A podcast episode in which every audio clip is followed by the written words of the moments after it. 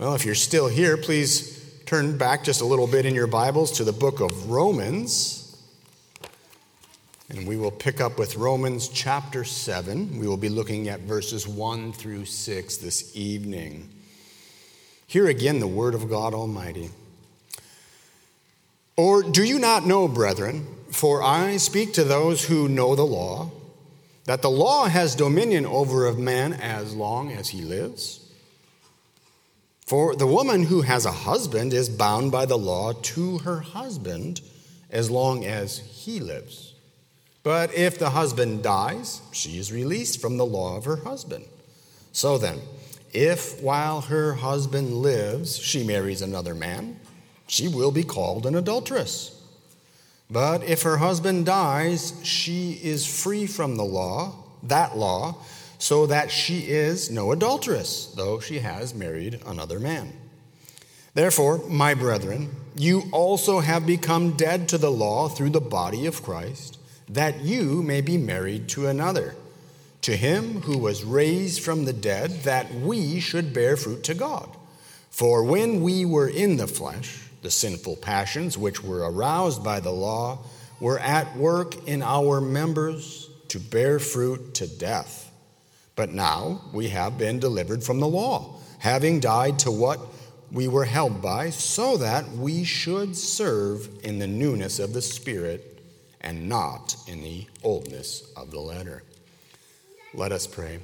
Almighty God, we seek your help. We pray, Lord, for your Holy Spirit, that He would open our hearts to hear your word, that He would enliven us and quicken us, that He would give us understanding that you would bless, O God, the preaching of your word and the hearing of it, that we, O Lord, would believe and that by believing would be saved by it. Help us, O God, for Christ's sake. Amen. Well, previously, throughout chapter 6, we saw how the apostle described our new life in Christ in terms of death and resurrection, and in terms of being freed from one master to serve another master. So we died to sin in order that we may live to righteousness in the first instance, and we were set free from sin in order that we may serve righteousness in the second instance. Here in this passage that we have just read, he speaks of our newness of life in Christ in terms of marriage. Once we were bound to the law of sin in the same way that a wife was bound to the law of her husband. But we have died to sin, therefore, we are free from its law. And, says Paul, we are free to marry another. Now, we're going to explain this under three points. And the first is that there are three rules, three rules or three principles on which the apostle bases his argument. So, verses one through three, we see three rules. The first rule is this the law has dominion over a man as long as he lives. You see that right there in verse 1. Very simply, he is saying that the law has power and authority over you while you live. And by a good and necessary inference from that, we realize that the law no longer has a power and authority over you once you're dead. The law pertains to you as you are alive. Now, the second rule is that a wife is under the law of her husband as long as he lives. Paul says in verse 2 For if the woman who has a husband is bound by the law to her husband as long as he lives, and he continues, but if the husband dies, she is released from the law of her husband. so he's saying that just as a man is bound to the law until he dies and is freed when, from that law when he himself dies, so also a wife is bound to the law of her husband until he dies. And then she is freed from that law when he dies. So, so far we have two rules. The law has dominion over you as long as you live, Secondly, the wife is under the law of her husband as long as he lives. Thirdly, once freed from marriage by the death of her husband, a woman is free to remarry. Once freed from the death, from the marriage by the death of her husband, a woman is free to remarry. He says this in verse 3. So then, if while her husband lives, she marries another man, she'll be called an adulteress. But if her husband dies, she is free from that law, so that she is no adulteress, though she has married another man. I want you to think, for example, of Abigail in 1 Samuel chapter 25. Remember, Abigail was married to a man named Nabal, and foolish is his name, and foolish as he is as he does, right? But he was a wicked man. And the moment that Nabal died, Abigail was free to marry David. And that's exactly what happened in the story. Again, 1 Samuel 25. Abigail was freed from the law of Nabal and free to marry David because Nabal had died. Now, we will seek to apply these three rules as we go forward to the apostles' metaphor of marriage. But before we do, I want to take just a moment and consider what this is saying about marriage. Now, it's obvious that Paul is saying that a wife is free when her husband dies, and she is bound to him as long as he lives. And he's simply demonstrating or, or uh, repeating the axiom that is known to all mankind. These were laws that were understood not only by the Jews, but these were laws that were pretty much universally understood. Not always universally practiced, mind you, but in the Roman Empire and in the Greco Roman world, marriage by law was to be monogamous, and it was only to be uh, torn asunder by death of one or the other parties. Now, we know that the apostle is not in this instance telling us of every occasion by which a marriage can be severed, right? We know from Matthew chapter 5, the Lord Jesus says that the case of adultery or sexual immorality um, can result in a lawful divorce. Our standards say that in the case of adultery, the innocent party may sue for a divorce and then remarry as if the offending party were dead. Now, there's some background to that in the law of God. What is the penalty in the law under, you know, under Moses? What would have been the penalty for an adulterer or an adulteress? It would have been death, right? So, so God is saying to an innocent party in a marriage in which the, the guilty party commits adultery, you may consider them as dead. You are freed from them if you get a lawful divorce. The Apostle Paul also mentions what we would call another reason that one may divorce, and that's abandonment. All right? Now, this is, for instance, you have uh, two um, people married and one spouse leaves and cannot be found or brought back. The way our standards describe it is such, ab- such willful abandonment as can no wise be remedied by the church or the state. In other words, someone leaves their spouse and they won't come back. That person is practically speaking, dead to that spouse, aren't they? They're not there providing their marital duties, they're not there um, having uh, marriage, so they, it's as if they are dead. All right, so just I want to, we're not having a sermon here on human marriage per se, but I want you to know that the apostle is merely pointing out these general principles that govern marriage, and that doesn't mean that it doesn't admit to any exceptions. All right? All right, so we've seen the three rules. Let's talk now about two marriages. This is our second point, and this begins in verse 4 two marriages. So, for the sake of the apostles' metaphor, we must consider ourselves as wives in this story, in this metaphor. Um, being, first of all, married to sin, and then, second of all, married to Christ. So our first marriage was to sin, and we were bound for life to submit to that rule, to the rule of sin. Sin was our husband. How did sin become our husband? Well, when we got attracted to the bad boy and we ran off with him and uh, got, went to Vegas and, and got hitched up with him. Well, really, how it happened is it began in Adam's fall, right? And we were, in the same way it says that we were sold unto sin and we were sold into slavery, slaves of sin.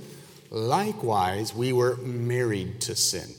Now, what the apostle is doing here is he's using various ways to describe the union or the relationship that we have with things. I want you to just think for a moment about some of these unions or, or close relations that are in the Bible. When the Lord God made the first man, he made him a body from the dust of the earth, and he breathed into him and made him a life, uh, a living spirit. So a man is a union of a body and a soul. Now, in one sense, his body is one thing and his soul is another, but really, he's one man. Shortly after that, the Lord God brought the man a woman. And the man and the woman joined together. She was bone of his bone, flesh of his flesh. She was his own body. Now, really, they were two people, but in marriage, they were united, they became one. There are other kinds of union that are discussed in the Bible. For instance, Jesus Christ is God, right? But he is also man. He has a divine nature and a human nature, but there's only one Jesus Christ. He is one person who has two natures. So there's a union there of those two natures. Another union that we've discussed some in the book of Romans is the union of believers with Jesus Christ. Right? When we believe in him, then we are united to him. We become one with him. Now we're still individuals and he's still an individual, right? We are sinners and he's the Savior, but we become legally and spiritually united to him almost like a marriage. We are his and he is ours. His benefits come to us, our sins go to him. And then, of course, one more union we can talk about, and I'm going to stop with the examples after this one, honey. One more, one more instance of union that we see is what we call the communion of the saints. All Christians, all genuine believers, those who are united to Christ as our head are indwelt by God the Holy Spirit, and we have union with one another, so that we all are many members of one body, one body of all Christians at all times and in all places.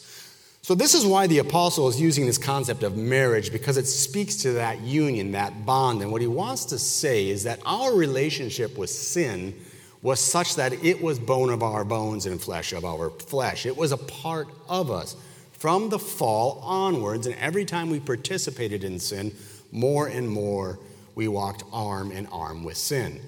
And we dwelt with sin, much like a married couple would dwell together. And we obeyed sin, much like the wife in the apostles' description in verse 2. All right? All right, so our first marriage is to sin. And when we were married to sin, we were subject to the law of sin. In exactly the same way that a woman is subject to the law of her husband, meaning that the law pertaining to her husband, the law that says she cannot part from him until he dies. We were married to sin and subject to the law that governs that relationship, meaning sin had legal authority over us. But our second marriage, the one spoken of here in chapter 7, verse 4, is to Christ. Paul says that you died that you may be married to another. And then he clarifies, to him who was raised from the dead. So, the purpose of our death, which, by the way, we'll discuss that in a moment, how that took place, but the purpose of that death is so that we ourselves could be married to another. It was legally clearing the way, severing the old relationship, and making room for a new one. So that under the law, spiritually speaking, we are not adulteresses by being married to Christ. Rather, we lawfully broke away from sin and engaged marriage with Christ. Let's consider first then how it is that we were freed to marry Christ, and then we'll look secondly at why we were freed to marry Christ. First of all, we were freed to marry him when we became dead to the law. This is to say that he delivered us from the law of sin. So when he says that we died to the law, two things I want you to notice here. One is the law didn't die, we died. Secondly, he's not necessarily talking about the law as in God's commandments, but rather the law of sin, much like the law of the husband, right? The husband, the law of the husband meant that the woman could not marry another while he was alive. So the law of sin here is that says that we can't get away from sin until we die. But then comes Christ, and in his death, we died. And that frees us from the law of sin. Notice also that it's interesting, but it is also we, us, who are married to another. So we are both those who have died and those who are remarried. One and the same. How can this be? This is because our death was through the body of Christ. In other words, you did not die on the cross for the sins that you committed. You did not die the death that you deserve. Jesus Christ actually died, but you were counted in him because you are united with him by faith. All right, so our death took place in the death of Jesus Christ. So that takes care of half the problem. That's how it is we could die to sin. But how is it then, having died, we're still around to get married? Well, the other side of it is Jesus did not stay dead, he was raised from the dead. And so we too, being in him, were raised from the dead in order that we might walk in newness of life. So then, that means we died in Christ, and when Christ is resurrected, we're resurrected in him. Now we have died to sin, free from that marriage, and we are now ready and free to marry Christ. Therefore, just as we died in him, we are also raised with him. Now, the reason that we were married to Christ, it says this that we should bear fruit to God in verse 4. Previously, we had seen that the fruit of serving sin was shameful things and things that end in death. But the fruit of serving God is righteousness unto holiness, the end of which is life. So you see a very stark contrast, and it's a similar thing here. Marriage, like the slavery analogy, bears fruit. So let's look now at two different results. Okay, so we have seen three rules. We have seen two marriages, first to sin, then to Christ, which was accomplished by the death of Jesus Christ and the resurrection of Jesus Christ, and our death and resurrection in Him. We come now to two results from these two different marriages. Now, maybe at this point, before we press on, I want to just maybe, there's a caution in using this metaphor of marriage for the believers. So before we get to the differing results, let me make a caution here in the apostles' analogy. It is not exactly the case that each of you as an individual is Jesus' wife. Okay? In other words, Jesus does not have millions and billions of wives. Rather, Christ has one wife, the church, right? All of those who believe in him, and you are a member of that body. And this is actually indicated here in the text. If you, if you just look quickly from verses four downwards, um, and you look at the pronouns, okay? Uh, starting in, in verse four, it's the second, uh, yeah, second person plural, you all. You have become dead to the law. You all may be married to another, to him who was raised the, from the dead. And then the end of verse 4, that we, okay, now he's included himself in that. He's speaking now of all Christians in order that we should bear fruit to God. For when we were in the flesh, and he continues, and the rest of the passage is all we.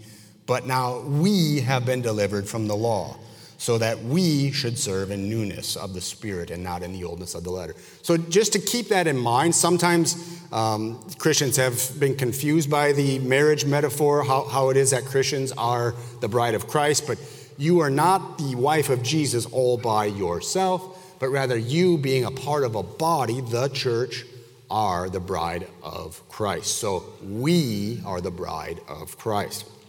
All right, now let's look at two different results that these marriages bear. First, let's look at the fruits of marriage to sin.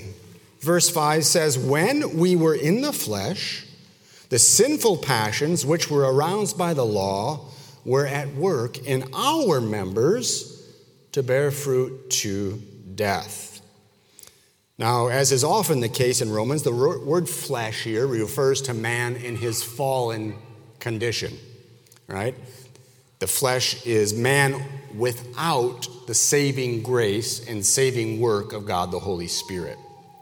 So, man as married to sin is man in the flesh. And he speaks now of sinful passions. These passions refer to the inclinations of our hearts and our desires towards things that God opposes. Okay, you have these passions, these desires for things which are contrary to God. Now, in your New King James Version, it says that these passions were, quote, aroused by the law.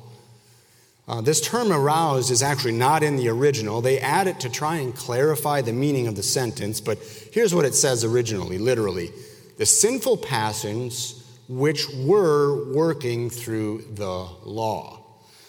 So, the way the New King James translates it makes it sound like the um, law arouses the sinful passions but more literally, it's just simply the sinful passions themselves were working through the law. It's still a little bit confusing what that means, and there are really two ways we could take this. The first is the sinful passions working through the law could be referring to that affirmant that law we just talked about, the law of sin, the law which bound us to sin. And so, since we are bound to sin, right, sin has dominion over us, sin has rule over us Therefore, we obeyed it. In our sinful passions, we, we did according to that law. So that while we were married to sin, our sinful passions simply went along with the law of sin. We did what our husband wanted us to do. And it could also refer to the way that the sinful passions of fallen man, man in his flesh, man without the Holy Spirit, how they respond to the law of God.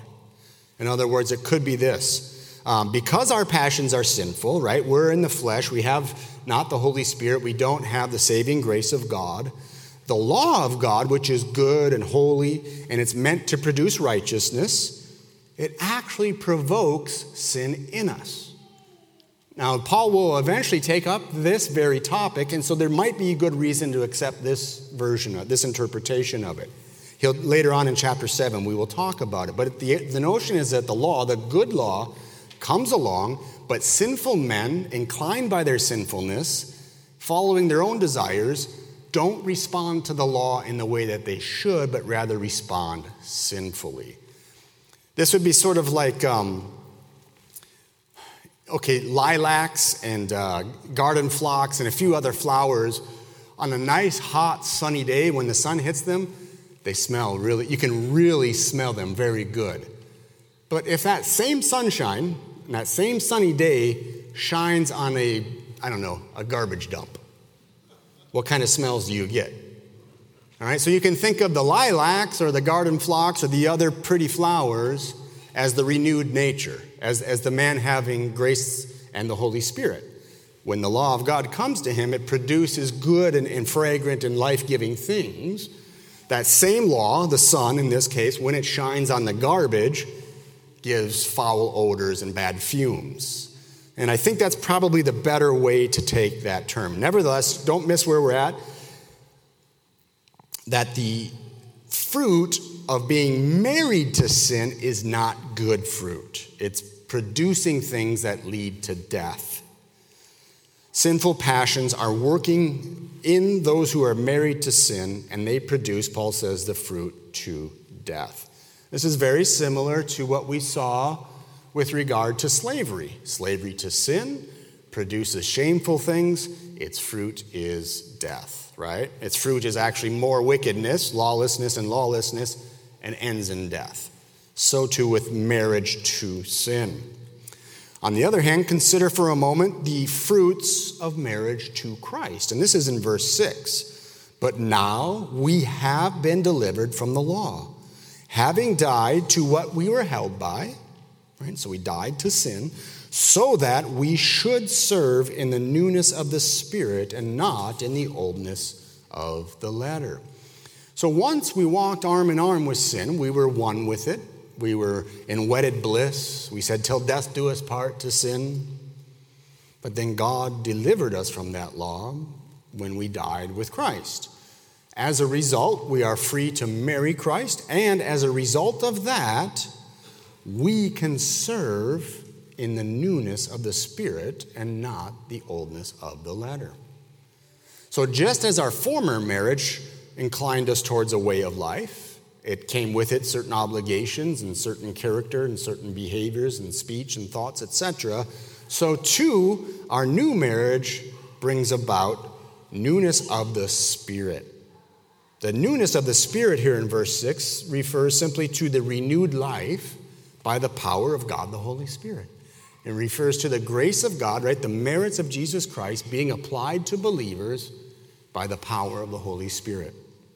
It's that same Holy Spirit who raised up Jesus from the dead, right, and raises us up to walk in newness of life with him. The same Holy Spirit now helps us to serve in newness. This, this means that we now, being married to Jesus, have both the desire and the ability to respond the right way to the law of God. And this is what the prophet Jeremiah spoke of. He said this in Jeremiah 31 I will, the Lord says, I will put my law in their minds and write it on their hearts. I will be their God, and they shall be my people. Do you see what Jeremiah is describing is the work of the Holy Spirit putting God's law in the minds and hearts of his people so that they can serve in what Paul calls the newness of life. Now, this is contrasted with what Paul calls the oldness of letter. Now, a law, even a good law, can only command you, right? It cannot by itself empower you to obey it. It cannot by yourself make you desire to obey it. So it's like this What good are the letters on a page if you have no heart to obey them or you have no power to obey them? That's the oldness of letter. Meaning, it's there, it's written down, but apart from God, the Holy Spirit, apart from God's grace, given my sinful passions and my sinful inclinations, it can't bring me life and it can't make me righteous.